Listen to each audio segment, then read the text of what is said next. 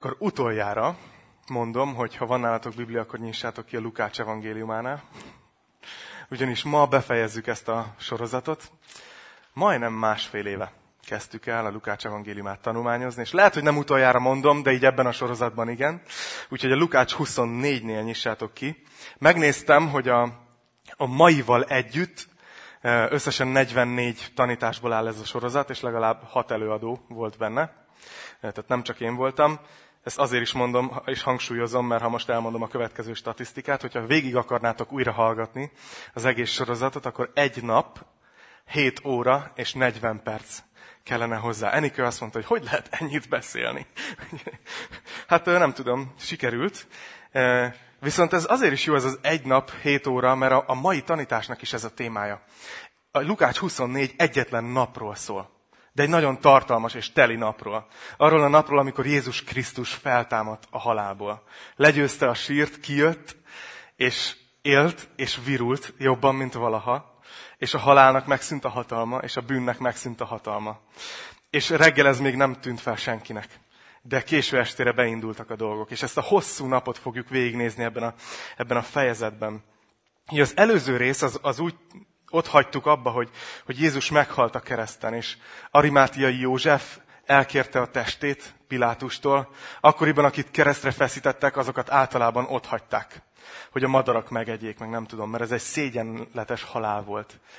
Jézus testét elkérte Arimátiai József, aki a nagy tanácsnak volt a tagja, és, és Nikodémussal együtt elkészítették és eltemették, de nagyon kellett sietniük, mert hogy jött az ünnep, úgyhogy úgy tűnik, hogy csak gyorsan betekerték gyolcsba, betették ebbe a vadonatúj sírba, és utána pedig hazamentek, elkészítették az asszonyok a keneteket, és a szombaton ez volt az utolsó mondat, a 23. fejezetben, hogy mindenki pihent a parancsolatok szerint.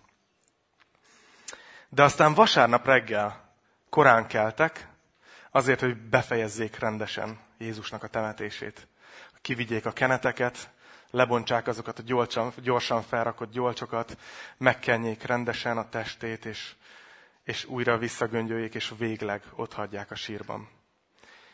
Úgyhogy felkeltek, és, és mennek kifelé, Másik evangéliumból tudjuk, hogy ahogy, ahogy mentek a sírhoz az asszonyok, azon tanakodtak, hogy ki fogja elvenni azt a nagy követ, ami oda lett gördítve a sír elé. Ez olyan nagy kő volt, ami, ami 10-12 férfi erejét kívánta, hogy ezt onnan kigördítsék. Mert úgy képzeljétek el, hogy egy kerek kő, biztos láttatok ábrázolást, és egy ilyen kis sín volt neki, ilyen lejtős sín. Tehát az, hogy aztán visszagördítsék, az, az nagyon sok férfi erejét kelt, és ehhez képest néhány asszony megy, és be akarják felhelyezni Jézus temetését, és nem tudják, hogy mi lesz, hogy veszik el a követ, hogy hogy férnek hozzá a testhez.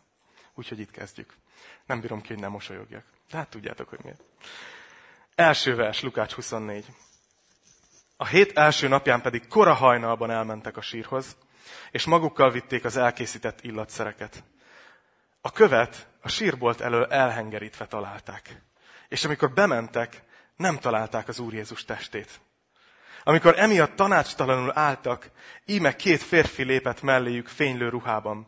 Az asszonyok megrémültek, és a földre szegezték a tekintetüket, de azok így szóltak hozzájuk. Miért keresitek a holtak között az élőt? Nincsen itt. Feltámadt. Itt megállok egy pillanatra, csak képzeljétek el a lelki szemetek előtt ezt a jelenetet, hogy, hogy négy meglepetés éri egymás után az asszonyokat. Ugye, mennek kora reggel, nem tudom, ti milyenek vagytok kora reggel. Robit most nem kérdezi. De hogy nem tudom, hogy ti is úgy vagytok, hogy reggel nehezen indul a nap, és, és nehezen, és valószínűleg az asszonyok is így voltak, és ráadásul ott volt ez az írtózatos nagy szomorúság, hogy, hogy Jézus meghalt. És mennek mégis kötelességből, szeretetből. És az első meglepetés, hogy odaérnek, és nincs ott a kő. És aztán oda mennek közelebb, mert ezt gondolom már látszott már szebbről, és oda mennek még közelebb, és nincs ott a test. Mi történt itt? Ellopták? Mi történt? Második meglepetés. Aztán jön a harmadik meglepetés, hogy megjelennek angyalok. Én valahogy így képzelem el, mint a Star Wars-ba. Így, tudjátok, így, így ott megjelentek hirtelen hologramok. Nem tudom, valahogy így képzelem el.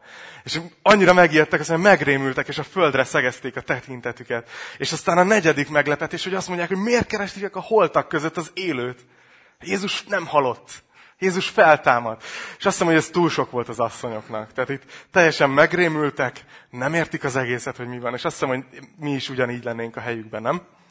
Gondolj bele. De ezt mondják, miért keresitek a holtak között az élőt?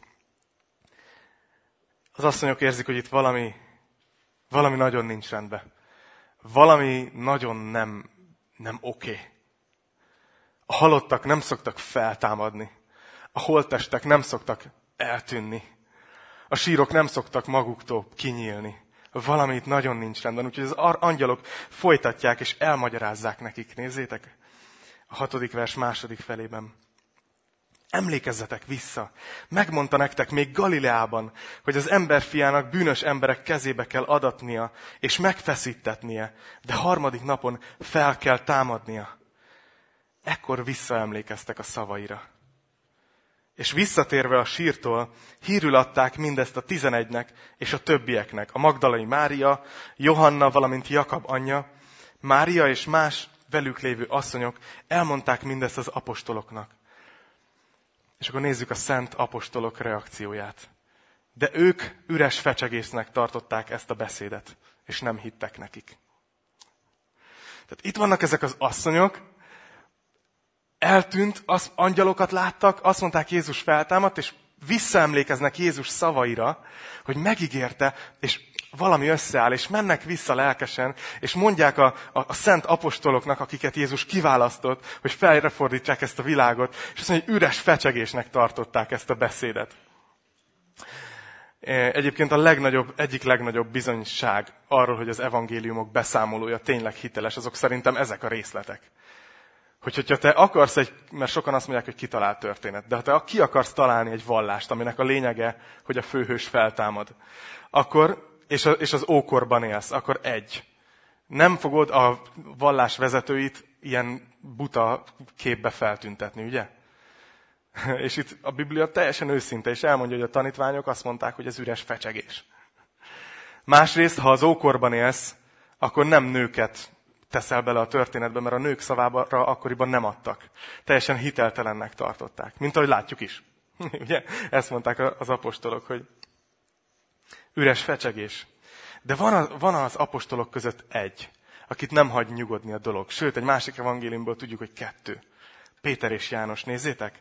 Péter azonban felkelt, és elfutott a sírhoz. És amikor behajolt, csak a lepedőket látta ott. Erre elment, és csodálkozott magában a történteken. Azt tudjuk egy másik evangéliumból, hogy, hogy János apostol is Péterrel futott, és még be is tesz egy ilyen kis megjegyzést, hogy, hogy az a tanítvány, aki Péterrel futott, az hamarabb ért oda. De a férfiakban a versenyszellem, ugye? Hogy azért bele kell írni az evangéliumba, hogy 2000 éven át mindenki tudja, hogy János ért először oda, ő volt a gyorsabb, ő volt a fiatalabb. De az az érdekes, hogy Jánosról ott azt olvassuk, hogy János látta, hogy mi van, és hitt. Péterről azt olvassuk, hogy látta, és csodálkozott magában. Péter itt még nem tudja összerakni a képet, még nem tud igazán hinni. Péter még, még mindig szerintem a hatása alatt van annak, hogy ő elárulta Jézust, hogy utána látta Jézust meghalni, közvetlen közelről, végigélte ezt az egész pár napot. Ő volt az, aki tényleg mindent letett Jézusért. Három évig vele ment, és, és hitte, hogy ő mondta ki, emlékeztek, hogy te vagy a Krisztus, az élő Isten fia. És Jézus azt mondja, hogy nem a test és a vér jelentette ki, hanem az én mennyei atyám. És most itt van Péter, és két napja ez az ember, akiről ezt mondta, halott. És most meg állítólag feltámadt. És Péter szerintem ott van, hogy azt se tudja, hogy most hogy kéne folytatni az életet. Hogy kéne tovább menni egyáltalán. De ez nem csak Péterre igaz, hanem a tanítványokra általában, akik követték Jézust és szerették Jézust, hogy, hogy most hogy folytassuk, most mi lesz holnaptól. Nem tudom, láttátok-e, e, Facebookon láttam egy ilyen képet. Befejeztem a könyvemet, és most nem tudom, hogy mit kezdjek az életemmel. Vagyunk így, nem, amikor van egy nagyon jó történet, egy nagyon jó könyv, hogy tényleg a végén így, és akkor most körbenézés, jaj, én még mindig itt vagyok, és most valahogy folytatni kéne az életet. És gondoljatok bele, hogy ez nem csak egy jó könyv volt, nem csak egy jó film volt, ez nekik az életük volt három éven keresztül. És most hogy folytassuk? És vannak a tanítványok közül, akik együtt maradtak, de vannak, akik egyszerűen azt mondják, hogy jó, vége az ünnepnek, menjünk haza. Nincs jobb ötletünk. Nézzétek, 13. vers. Tanítványai közül ketten aznap egy faluba mentek, amely Jeruzsálemtől 60 futama, futamnyira volt, és amelynek Emmaus volt a neve. És beszélgettek egymással. Mindarról, ami történt. És miközben egymással beszélgettek és vitáztak, maga Jézus melléjük szegődött. És együtt ment velük. Látásunkat azonban, mintha valami akadályozta volna, hogy ne ismerjék fel őt.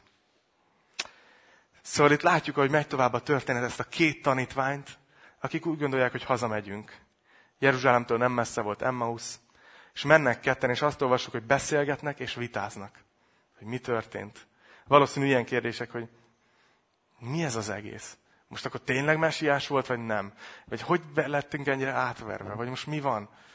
És össze vannak zavarodva, és azt hiszem, hogy ez, eh, ez egy olyan dolog, ami, ami velünk is megtörténhet. Két összezavarodott tanítványt látunk itt. Azért, mert az a történet, ami alapján élték az életüket, az a szemük láttára összeomlott. Gondoljatok egy kicsit bele egy akkori zsidó embernek az életébe.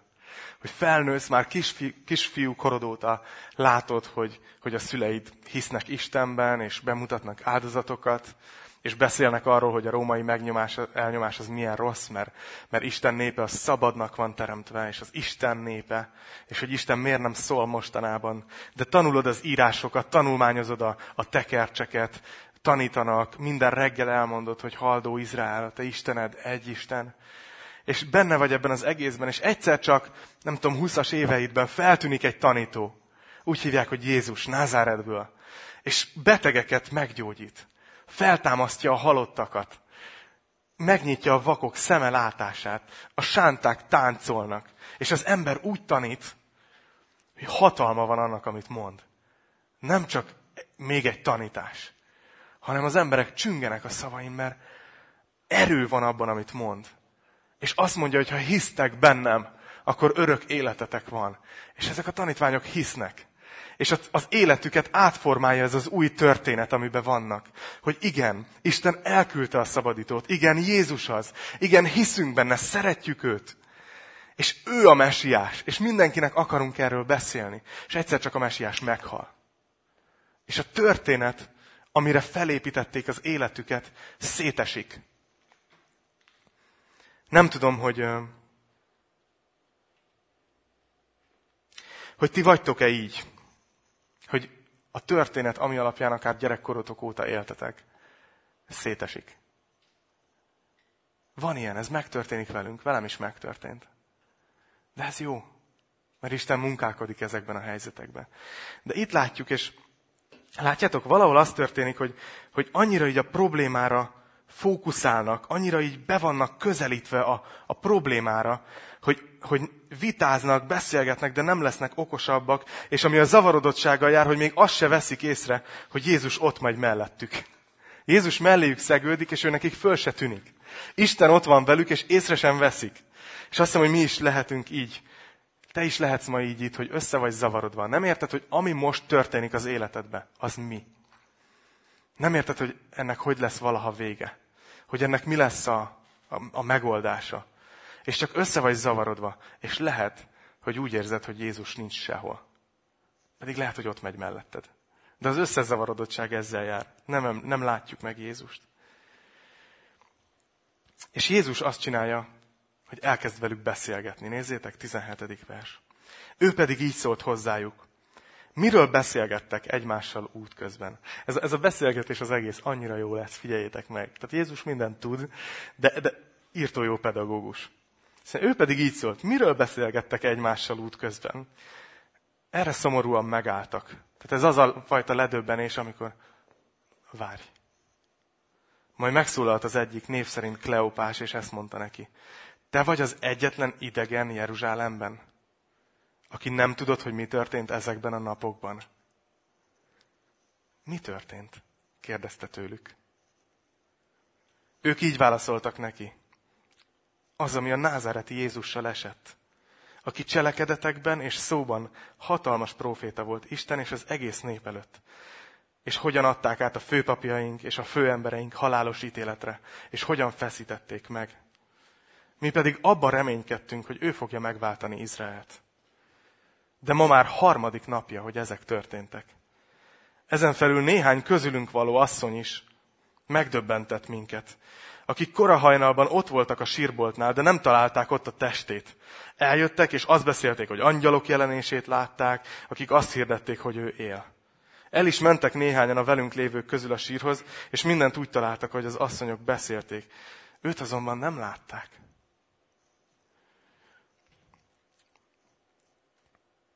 Látjátok, ez nekem az igazi döbbenet, hogy a zavarodottságuk része az, hogy nem veszik észre, hogy Jézus ott megy velük. Nem veszik észre, hogy Jézussal beszélgetnek.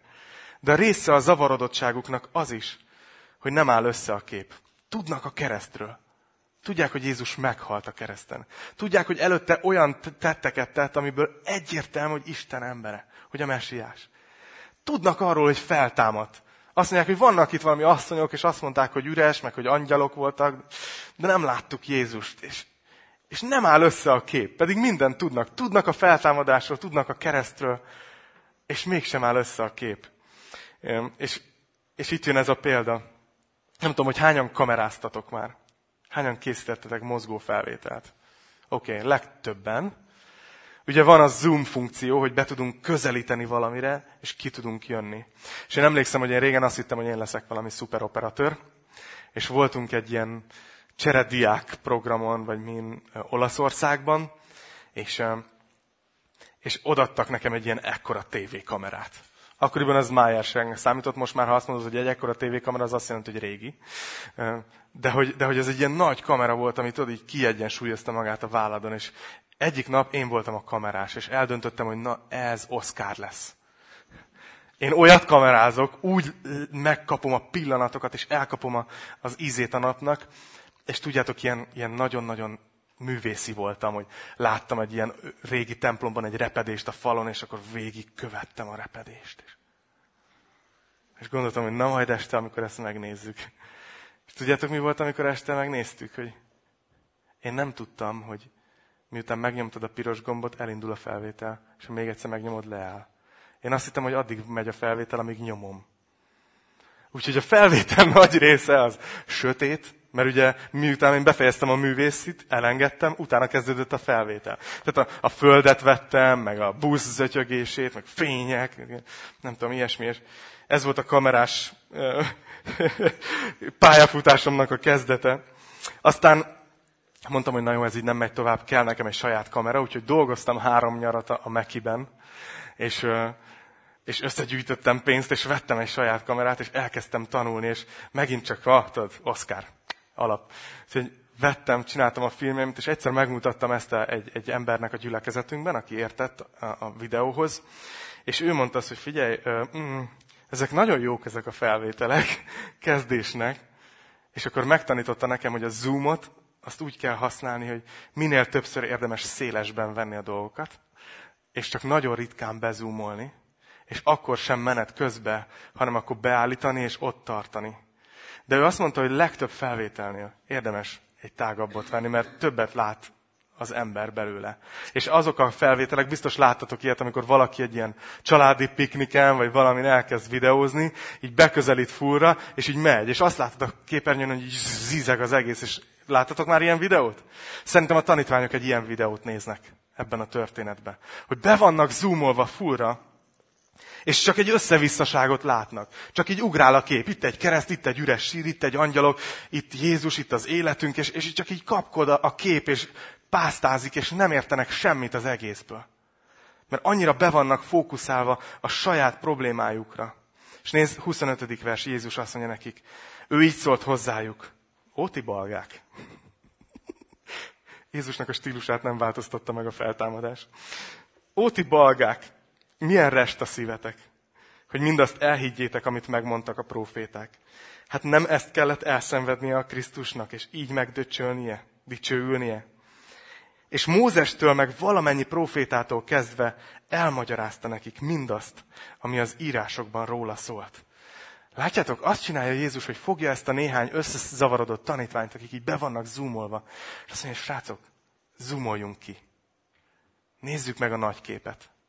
És elmagyarázza nekik Mózestől és a profétáktól. Végighallgattátok volna ezt a bibliaórát, amit Jézus itt tart? Hogy elmagyarázza, hogy amit, amire ti be vagytok fókuszálva, az nem az egész történet. Az a történetnek egy pontja. És zoomoljatok ki, és lássátok az egészet folyamatában, hogy ennek kellett történni a mesiással. És hogy itt még nincs vége. Történetnek nincs vége, hanem most kezdődik. És segít nekik kizúmolni. Átveszi velük az egész Ószövetséget. És azt mondja a 28. vers, így értek el ahhoz a faluhoz, amelybe igyekeztek. Ő azonban úgy tett, mintha tovább akarna menni. De azok unszolták és kérték, maradj velünk, mert esteledik, és a nap is lehanyatlott már. Bement hát, hogy velük maradjon. És amikor asztalhoz telepedett velük, vette a kenyeret, megáldotta, megtörte, és nekik adta. Ekkor megnyílt a szemük, és felismerték. Ő azonban eltűnt előlük. Ekkor így szóltak egymáshoz. Nem hevült a szívünk, amikor beszélt hozzánk az úton, amikor feltárta előttünk az írásokat? Még abban az órában útra keltek, és visszatértek Jeruzsálembe, ahol egybegyűlve találták a tizenegyet és a velük lévőket. Ők elmondták, hogy valóban feltámadt az Úr, és megjelent Simonnak.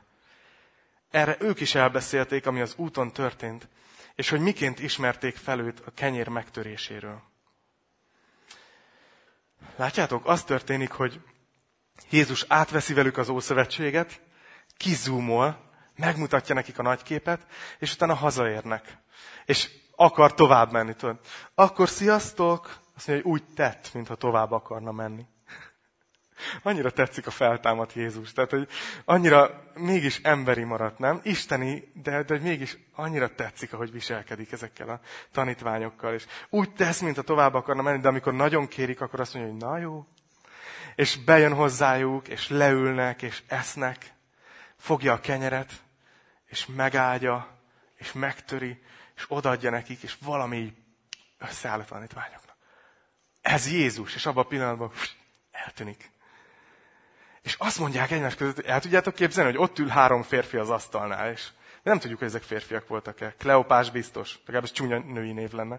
De hogy, de hogy ott ülnek hárman az asztalnál, beszélgetnek, és amikor eltűnik Jézus, akkor az egymásra néznek, ott ketten maradnak. Te, hát érezted a szívedbe azt, amit én éreztem? Érezted, ahogy tanított Jézus az Ószövetségről, hogy, hogy hevült a szíved? Hogy értetted, hogy mit csinál Isten ebben a világban? Hogy hevült, amikor magyarázta az írásokat. És azt mondja, abban a pillanatban, ezt még abban az órában gondolom befejezték a vacsorát, de még abban az órában elindultak és visszamentek Jeruzsálembe. És elmondták a többieknek, és kiderült, hogy napközben Jézus megjelent Péternek is, tehát hogy már többen is látták. Csak képzeljétek el, hogy ez micsoda nap hogy abban a pillanatban, abban az órában sötétedés után visszaindulnak Jeruzsálemben.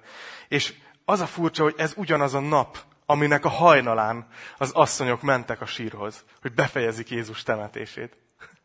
Nekem annyira döbbenetes. És itt meg ennek a napnak már az estéje van, már amikor Jézussal leülnek vacsorázni, már lement a nap.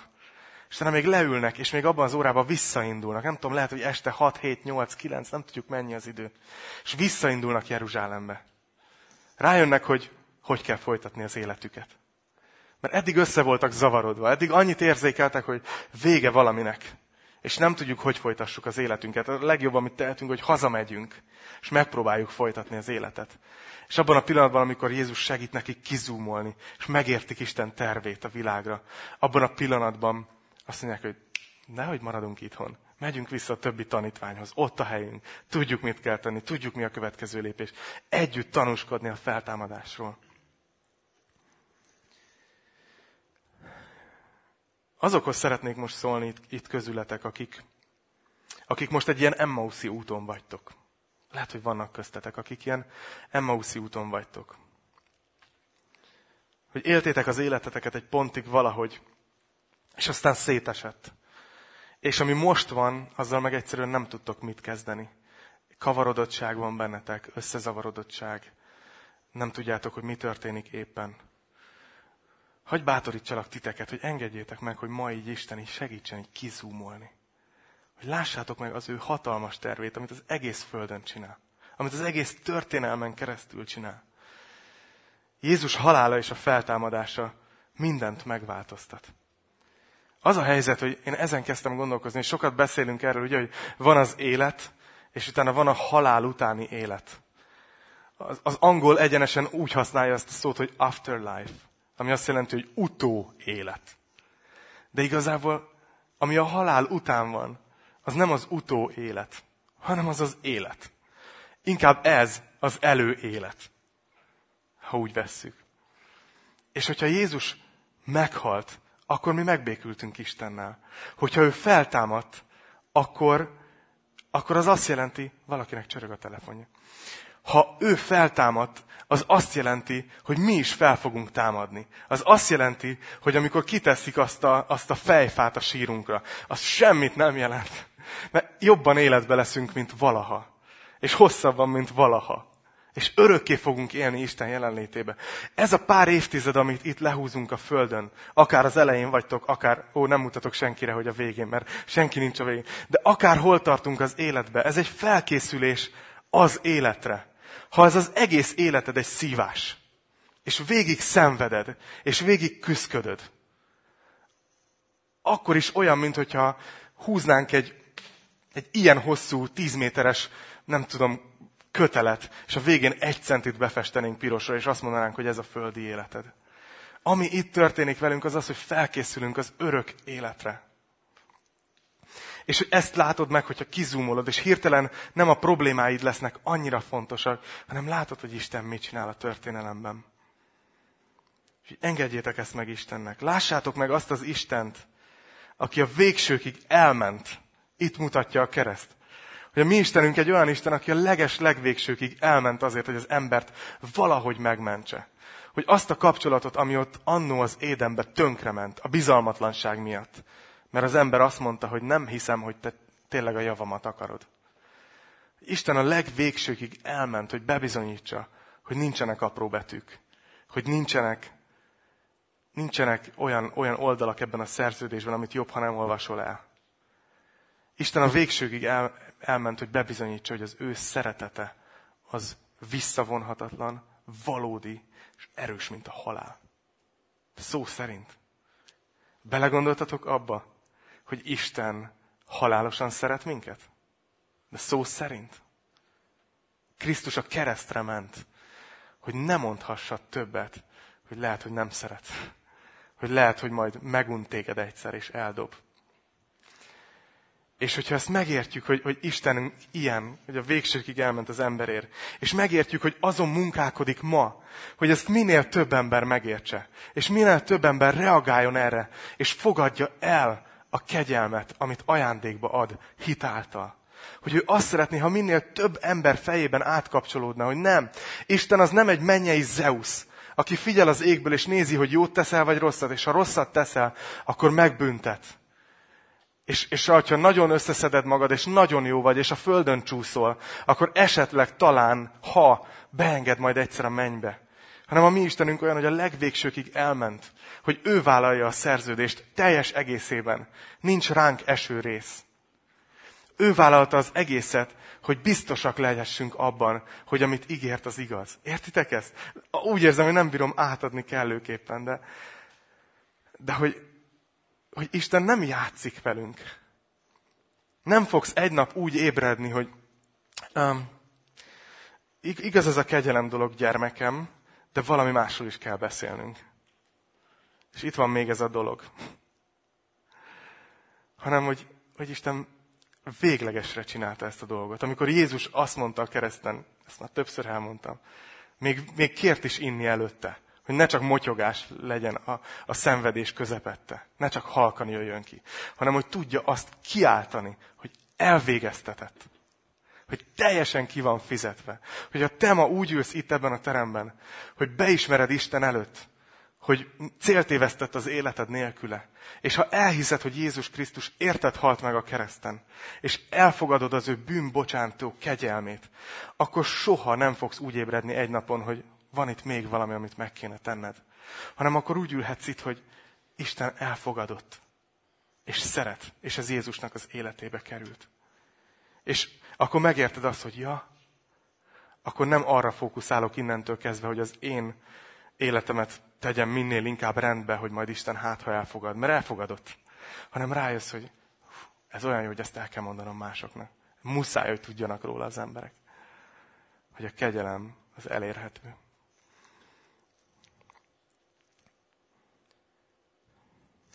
Azt hiszem, hogy ma is, ma is beleeshetünk abban, hogy, hogy Jézust a halottak között keres, keressük. És ez alatt azt értem, hogy, hogy egy kicsit úgy gondolunk Jézusra, úgy gondolunk mindenre, hogy ez a múlt. Régen volt 2000 éve. Most persze tudjuk, hogy él a mennyben, ott ül az atya jobbján, értjük, hogy majd egy nap visszajön, de mintha most egy ilyen inaktív szakasza lenne. Mintha most úgy kicsit ilyen tetsz halott lenne, hogy azért próbáljuk meg élni az életünket magunktól. De nem kereshetjük a holtak között az élőt. Jézus ma ugyanolyan aktívan jár körbe a városokban és a falvakban, és próbálja az emberek szívét magához fordítani, mint ahogy akkor tette. Teszi ezt a szent lelkén keresztül az arab világban, őrületes számban látnak álmokat emberek. Beszéltem személyesen ilyen emberrel, aki dzsihadista volt. És, és Jézus megjelent az álmába, és kinyújtotta a kezét, amin ott volt a szögek nyoma, és azt mondta, hogy miért nem jössz hozzám? Kövess engem. És a srác követte. És a saját családja öt évig rabszolgaként kezelte otthon. És kitagadták a családból, nem vagy fiú. De Jézushoz fordította. Jézus ma járja át a városokat és az országokat. A szent lelkén keresztül, és álmokon keresztül, és rajtatok keresztül. És rajtam keresztül. Hogy értitek, hogy, hogy ez a feladatunk. És nem azért kell bizonyságot tennünk, vagy evangélizálni, mert, mert benne van a Bibliában, hogy tegyetek tanítványá, és nekünk ezt kell tenni, ha jó keresztények akarunk lenni. Hanem, hogyha felfogjuk, hogy mekkora ez a kegyelem, és hogy mennyire csodálatos, amit Isten megtett, értünk, akkor annyira akarunk bevonni másokat. Nehogy azt mondjátok, hogy elmentünk, Attila megint tartott egy olyan tanítást, hogy evangélizálni kell, és olyan most megint bűntudatom van, mert nem tudok. Egyszerűen ne keresd a holtak között az élőt Keresd meg ezen a héten az élő Jézust. Látom az élő Jézust. Tűzfelhőben visszatér. De az élő Jézus az ma is munkálkodik. Kérdezd meg tőle, holnap reggel, vagy ma este, hogy Uram, ezen a héten mit helyezel a szívemre? Kivel beszéljek? Kinek tegyek bizonyságot? kit bátorítsak csak egyszerűen? Mert ő használni akar téged. És nézzétek, 36. vers. Miközben ezekről beszélgettek, tehát most ugye ott vagyunk már Jeruzsálemben, a két Emmauszi visszajött, és beszélgetnek arról, hogy nekünk is megjelent, nekünk is. És ott van ez, a, ez az esti alkalom, és azt mondja, hogy miközben ezekről beszélgettek, maga Jézus állt meg közöttük. És így köszöntötte őket, békesség nektek. Ennek van egy új ereje ennek a köszönésnek, nem? A feltámadás után békesség nektek. Azok megrettentek, és félelmükben azt hitték, hogy valami szellemet látnak. Ő azonban így szólt hozzájuk, miért rémültetek meg? És miért támad kétség a szívetekben? Nézzétek meg a kezeimet és a lábaimat, hogy valóban én vagyok. Tapincsatok meg, és nézzetek meg jól. Mert a szellemnek nincs húsa és csontja. De amint látjátok, nekem van és ezt mondva megmutatta nekik a kezeit és a lábait. Amikor pedig még mindig hitetlenkedtek örömükben, és csodálkoztak, megkérdezte tőlük, van itt valami ennivalótok? ők pedig adtak neki egy darab sült halat. Elvette, és a szemük láttára megette. Ennyit arról, hogy este hat után nem lehet enni. Nem, nem ez a fő tanulság, de annyira, az, azért mondok ilyeneket, nem, nem tiszteletlen akarok lenni Jézussal kapcsolatban, vagy így elbagatelizálni, hanem hogy, hogy igen, feltámad, de hogy annyira természetes maradt, nem? Annyira emberi, hogy, hogy jön és látja, hogy ezek le vannak racsnizva, és teljesen azt tudják, mi van, félnek, rettegnek, ó, szellem. Azt mondja, figyeljetek, van valami ennivaló. Gondolom, hogyha lett volna hűtő, akkor oda sétál. És aztán adnak neki egy halat, és megeszi. És hogy szinte minden egyes alkalommal, amikor a feltámadt Jézus találkozik a tanítványaival, akkor esznek. Ugye ott a parton, amikor csinál nekik reggelit. Vagy nem tudom, tehát a, a, az első dolog a mennyben, amikor megyünk majd, és ott leszünk a, a mennyben Krisztussal, az első dolog egy nagy vacsora lesz. Én nekem tetszik a kereszténység. Az evés, az csodálatos. De főleg azért, mert közösség. Annyira jó leülni valakivel, nem? Akár egy kávéra, vagy egy, egy vacsorára is. Csak megosztani az életet. Valahogy máshogy jönnek a történetek, valahogy máshogy jön a személyesség, és, és Jézus mindig eszik a tanítványokkal, miután feltámad. És a mennybe ezzel fogjuk kezdeni. De ugye itt, itt lényegében arról van szó, hogy, hogy ezzel is bizonyítja nekik, hogy ő nem szellem. És ez azért furcsa, mert a Biblia azt mondja rólunk, hogy mi is egy nap fel fogunk támadni. És nem tudom, hogy milyen képek élnek bennet, bennetek erről. Lehet, hogy azt gondoljátok, hogy hát majd csak a lelkünk él tovább. A Biblia nem ezt tanítja. A Biblia azt mondja, hogy megdicsőült testünk lesz. Nem azt mondja, hogy mint lelkek így lebegni fogunk a felhők között. Hanem azt mondja, hogy az új ég és az új földön megdicsült testben fogunk élni. A megdicsült test az olyan lesz, azt mondja, hogy nézzétek meg, van húsom és van csontom. Jézus itt megdicsült testben van. Teljesen tud enni, ugyanolyan fizikai képességei vannak. Ja, csak közben át tud menni a falon, meg csak így megjelenik valahol, meg eltűnik. Tehát furcsa ez a megdicsült test, szerintem amire mindannyian vágyunk. És ti ilyen testbe fogtok élni. Lesz, akit meg fogunk ismerni, másokat is. Na jó. Tehát, hogy gondoljatok bele, hogy, hogyha úgy érzed, hogy belenézel a tükörbe, hogy nem annyira tetszel magadnak. Képzeld, el fog jönni az a nap, amikor belenézel a tükörbe, és azt mondod, hogy wow, a megdicsőült testedben. Csak egy kicsit várni kell rá. És nézzétek, ezt mondja nekik. Furcsa, nem? Egy újabb bibliaórát tart nekik. Már megint. Megint át fogja venni velük a Bibliát. Nézzétek, 44. vers. Majd így szólt hozzájuk. Ezt mondtam nektek, amikor még veletek voltam, hogy be kell teljesednie mindannak, ami megvan írva rólam Mózes törvényében, a profétáknál és a zsoltárokban. Akkor megnyitotta az értelmüket, hogy értsék az írásokat. És így szólt hozzájuk. Úgy van megírva, hogy a Krisztusnak szenvednie kell, de harmadik napon fel kell támadni a halottak közül, és hirdetni kell az ő nevében a megtérést és a bűnbocsánatot minden nép között, Jeruzsálemtől kezdve. Ti, ti vagytok erre a tanuk. És ímé, én elküldöm nektek, akit az atyám ígért. Ti pedig maradjatok a városban, amíg fel nem ruháztattok mennyei erővel. Jézus újra kizúmoltatja őket. Megint megmutatja a nagyképet. Mózestől kezdve a, a profétákig, és azt is, hogy az emberfiának nem csak, hogy szenvedni kellett, hanem fel kellett támadni, és nem csak, hogy fel kellett támadni, hanem most hirdettetni kell az ő nevének, a megtérésnek és a bűnbocsánatnak, minden népnek. És azt mondja Jézus, hogy ez lesz a feladatotok, hogy hirdessétek a megtérést és a bűnbocsánatot. A megtérés az sokak fejében egy nagyon bonyolult dolog. A megtérés az egy nagyon egyszerű dolog a Bibliában. A megtérés annyit jelent, hogy a gondolkozás megváltoztat, az elme megváltoztatása. Hogy eddig azt gondoltam, hogy én igaz vagyok, én jó ember vagyok. Most megváltoztatom, és azt mondom, hogy igaza van Istennek, amikor azt mondja, hogy céltévesztett vagyok. Eddig magam körül forogtam. Most megváltoztatom a gondolkozásomat, és értem, hogy Isten a világ mindenség központja. Eddig azt hittem, hogy minden rólam szól. Most megváltoztatom a gondolkozásomat, és értem, hogy Istennek minden ember van a szívébe, és minden nép. És miután megtértünk, és megváltoztunk, neki kell ugrani az evangelizációnak. Azt mondja, hogy várjátok meg, elküldöm az atya ígéretét, mennyei erővel lesztek felruházva. A Szent Szellemről beszél.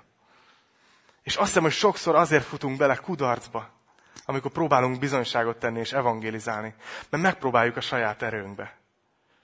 A Szentlélek minden egyes alkalommal úgy adatott, majd az abcsát végig fogjuk tanulmányozni valószínűleg ősztől kezdődően. És látni fogjuk ezt, hogy újra és újra és újra betöltekeznek a Szentlélekkel ezek a tanítványok. Minden egyes alkalommal azért, hogy utána szolgáljanak. Mert az eredményes bizonyságtétel, az eredményes evangelizációnak a kulcsa az az, hogy ne a saját erődből menj, hanem hogy betöltek a Szentlélekkel és az ő erejével, a mennyei erővel menj, és akkor van olyan hatása, ami életeket megváltoztat. És ezt mondja, látjátok? Ímén elküldöm nektek, akit az atyám ígért, ti pedig maradjatok a városban, amíg fel nem ruháztattok mennyei erővel. Szeretnék egy-két olyan dolgot mondani, ami lehet, hogy, lehet, hogy nehezebb lesz hallani. Nem azért, mert bárkire célozgatnék, vagy ilyesmi, hanem azért, mert, mert kihívás elé állít minket Isten. Azt mondja, hogy amit szeretnék nektek mondani, hogy gyülekezetként is, figyeljetek, gyülekezetként is szerintem élhetünk bezumolva, vagy kizumolva. Mi, mint kis tartsai Golgota. Vendégek, ti is hallhatjátok. De azt hiszem, hogy, hogy Isten arra hív minket gyülekezetként, hogy éljünk kizúmolva. Élhetünk úgy, hogy befókuszálunk a saját életünkre, és a saját problémáinkkal foglalkozunk, és a saját élettörténetünknek a rögös dolgaival, és a saját fájdalmainkkal, sérelmeinkkel, a saját zavarodottságunkkal, ilyenekkel. De élhetünk úgy is, hogy kizúmolunk, és értjük, hogy Isten mit csinál ebben a világban, és hogy ez a helyi gyülekezet ennek egy pici része, de hogyan. És éppen ezért azt hiszem, hogy, hogy nagyon fontos, hogy megértsük azt, hogy a gyülekezet most, ez a gyülekezet nem azért van, hogy legyen egy kényelmes kis közösségünk, ahol otthon érezzük magunkat. Igen, az nagyon jó, ha kényelmes, és nagyon jó, ha otthon érezzük magunkat. De a célja az nem ez hanem az, hogy minden népnek hirdessük az evangéliumot. És ezért nagyon kell vigyáznunk akkor, amikor olyat mondunk. És persze nem ebben a gyülekezetben, ti ilyet sosem mondanátok, de tudom, hogy vannak ilyen keresztények, akik ilyeneket mondanak, hogy jobb lenne, ha nem is növekedne a gyülekezet, mert ez a méret, ez pont olyan családias, meg olyan jó. Figyeljetek, Istennek az a szíve, hogy minden nép halljon a megtérésről és a bűnbocsánatról ami azzal jár, hogy növekszenek a gyülekezetek.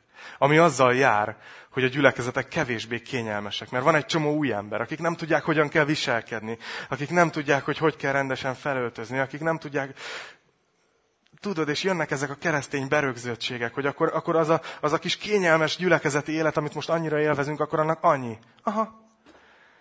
Jézus a keresztet bevállalta, értünk. Jézus a keresztet bevállalta, mi még nem, nem engedjük el a kis kényelmes gyülekezetünket. És azt hiszem, hogy, hogy ebbe, tényleg nem, nem, így, nem ilyen leszúrás akar ez lenni, meg tudom, hogy ti nem gondolkoztok így.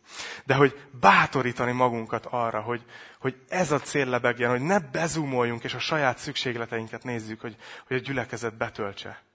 Hanem zoomoljunk ki, hogy Isten mire akarja használni ezt a gyülekezetet. Golgota, amikor kezdődött, a vezető pásztorát úgy hívták, hogy Chuck Smith, és ő a hippik felé kezdett szolgálni.